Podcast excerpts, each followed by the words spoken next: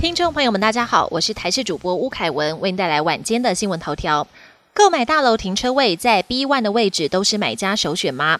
近来有网友发问，以为 B one 停车位使用上最方便，应该会最热销。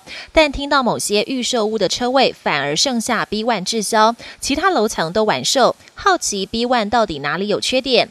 其他网友也纷纷表达意见，认为价格就是最大的关键。如果开车多绕一圈可以省二十万，CP 值更高，当然会买便宜一点。也有人指出，B one 可能有其他公社，像是垃圾场就会出现异味，或者设有机车格，怕开车 A 道使用上未必最方便。现今教授们眼中的大学生到底是什么样呢？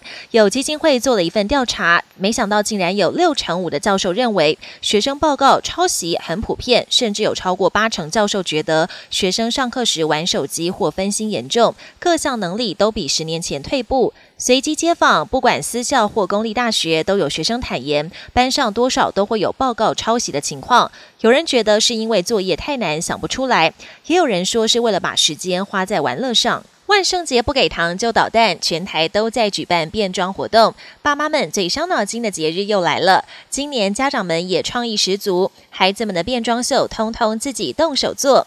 为了抢万圣节商机，各个游乐园也推出了主题活动，只要装扮入园，多数都寄出了超过半价的优惠。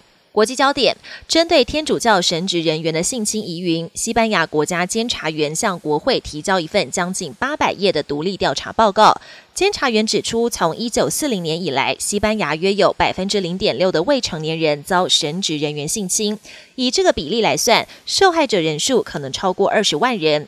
西班牙总理表示，这份报告是西班牙民主的里程碑，能让社会正视性侵问题，朝更好的方向迈进。美国科罗拉多州一只黑熊前两天闯进当地一间五星级度假村，进到厨房里，疑似要找食物。保全人员到现场查看，刚好跟黑熊对上眼。下一秒，黑熊使出熊掌功，将保全震到好几公尺远，还重摔在地。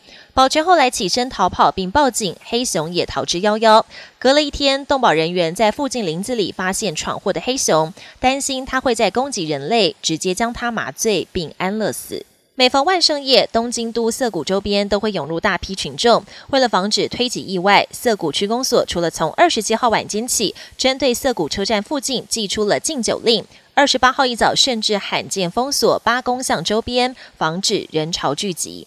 本节新闻由台视新闻制作，感谢您的收听。更多内容请锁定台视各节新闻与台视新闻 YouTube 频道。